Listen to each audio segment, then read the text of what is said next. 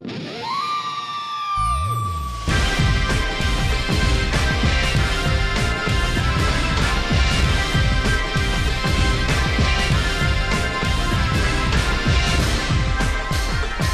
藤光晴プロデューストイレパーティー。君もトイレの話をしてみないか？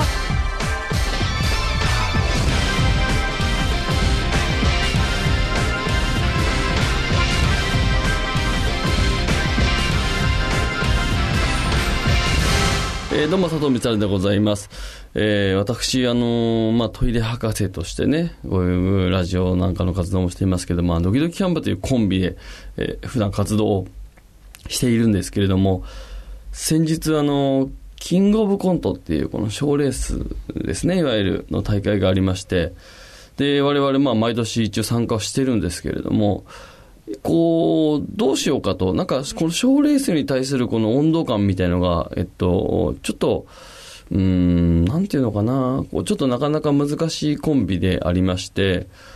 なんかこう、ちょっと、どうやってこの、えー、賞レースに対して取り組んでいけばいいんだろうみたいなことがすごいずっとふわふわしているコンビでありまして、で、これはちょっとちゃんと壮大にドラマを作んなきゃいけないということで、えっと、僕らもお客さんも一緒にこう盛り上がってきたなと思って、去年ぐらいからね、あのトークライブでその賞レースに向けてどうしていこうっていう話をお客さんの前ですることにしたんです。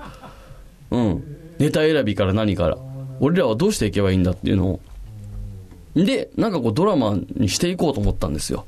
うん。そういうことでこうなんとなく賞レースに対する向き合い方を、うん見つけたわけですね、ドキドキキャンプとして。で、どうしていこうみたいな話をしてて、で、去年からそれを始めたんですけど、去年は、我々、もちろんドキドキキャンプというコンビは、漫才とコントでいうと、コントを基本的にもう14年ぐらいやってるわけですよね。2001年から我々始めて。原点が、まあ、コントなんですね。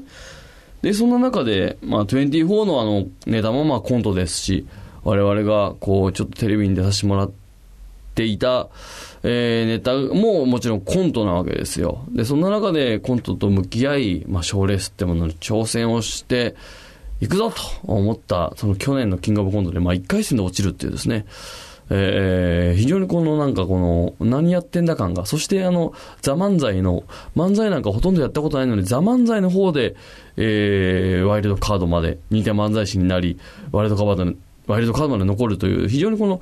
努力してない方で結果が出ちゃったっていうですね、非常に難しいことが、まあ去年起こりまして。で、やっぱりそのコントで、やるならコントでこうね、上の方に行った方が楽しいじゃないかと。思うわけですよ。で、今年もそういうことでトークライブをやってね、さあどうしていこうみたいな話をして、お客さんと一緒にネタをかん、ネタを考えるじゃないや。ネタを、どのネタをやりますかみたいなことやって、で、決めるわけですけども、で、いろんな候補を出して、えー、それこそ10年前ぐらいに作ったネタと、えー、今、そのトークライブが、キングオブコントの1回戦の2日前だから、今から作る新ネタっていう案ももちろんあったりして。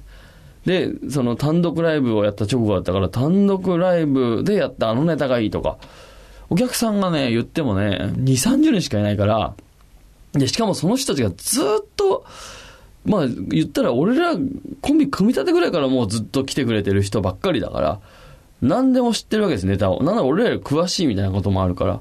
で、いろいろそういう人の声を聞きながら、で、あとゲストに、うちの雑記でついてくれる岡田くんっていう作家と、あと、大和教授っていう芸人をやってた大和さんが今作家やってるから大和さんを呼んで、いろんな人の声を冷静に分析して、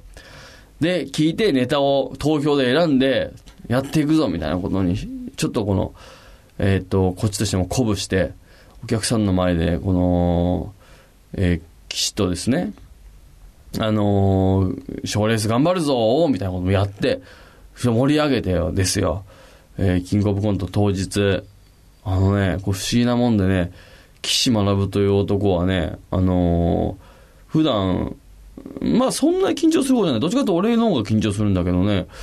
なんかね、このね、えらい肩に力入ってんですよ。で、今思えば、あの人、キングオブコントの日、全部、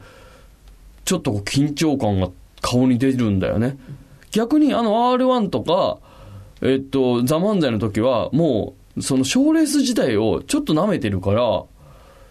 超リラックスしてんのよ。特に R1 なんかそうなんだろうな。で、多分だけど、舐めてるから結果が出るっていうタイプの人なんですよ、きっと岸村って男自体が。で、キングオブコントで、これもう本当みんな知らないと思うけど、えっと、それがで、10年ぐらい前のネタやることになったわけよ。で、俺としては10年ぐらい前のネタだからもう何回もやり倒してるし、まあ、そんな練習しなくてもいいかなと思ったんだけど、本番までに3、40回やったんじゃねえかな。ちょっとやろうぜって言って岸が。で、あ、あこいつなんか、全然賞レースとか関係ねえとか、評価なんか気にしてねえって言うけど、めちゃくちゃ認められたんじゃないかなと思って。ちょっと可愛く見えてきてさ。いや、そりゃそうじゃん。確かに。でもなんか、その、ああいう、ああいう男の格好つけんのもあるのか、何なのかわかんないけど、ああ、そういうことなのかなと思って、まあじゃあ一生懸命やる、やった方がいいわけだから、もちろん。真摯にそういうものと向き合う方がいいわけですよ、ちゃんと。で、やってさ、で、ネタもバッチリやって、で、ライブ、ライブっていうかその、出番も受けて、よかったな、なんつって言って、えっと、渋谷の劇、渋谷じゃねえや、新宿の劇場出て、えー、帰ってて、んで、結果がすぐ出るんだよね。俺ら鳥だったから、30分後ぐらいに、あの、結果見たらさ、お見事1回戦落ちてて、え？っていう感じになって、ちょっと待ってよって。俺としてはさ、その1回戦落ちたっていう打撃もあるけど、岸という男があんなに一生懸命ネタをね、練習しようぜって言って、なかなかないんですよ、これ、本当に。10年に一度よ、本当に。あんなに一生懸命ネタを、や、やろうって、練習嫌いだからそもそも。行ってきたのに、こういうとこでいきなり結果が出ないと、もっとその、すれちゃうじゃない？もっと、あの、嫌な感じで見ちゃうじゃない？コントに対してだったり、賞レースに対して。だからもうそこに対して俺はすごくショックで、あ、ここはなんとか、ね、すんなり、受けたし、すんなり勝って、こういう努力、まあ変な話だけど、ちゃんと練習したことが評価をされるんだっていうことの体感を俺らとしては、勝ち得た方がでかかったのになんか、こういうことかっていう感じにまあちょっとなって。で、そっから翌日仕事だから騎士と会う時なんて言えばいいかなって考えてたら、夜中の12時ぐらいに追加合格発表されて、追加合格で、あの、1回戦勝ち上がって2回戦に行くことができたのね。で、あ、よかったと思って、えー、要はね、翌日の騎士と会う前に追加合格発表されて合格になったから、ちょっと会いやすいじゃん、こっちとしても。で、よかったって思って、騎士がなんて言うかなと思ってすごい楽しみにしてたら、あいつ、翌日の仕事の時に、その件を一回も触れないの。うわー、何かっこつけてんだよ。よかったとか言えようと思って。えー、なんかすごい、よーくその騎士っていう男の性格が出た、えー、キングオブコント1回戦、非常に可愛い男なんですよ。うん、あの、関係ねえみたいなふりしながらさ、ヒヤヒヤしてたんだから、うん、今度、まあ、これやってる時点ではもう2回戦も何もかも全部終わってるか。えっ、ー、と、まあちょっとね、えっ、ー、と、そんなことで、あの、ちょっと頑張る季節になりましたんでね、漫才とコントをやっていきますけどね。うん、まあそんなことありましたというお話でした。佐藤光晴プロデューストイレパーティー。君もトイレの話をしてみないか？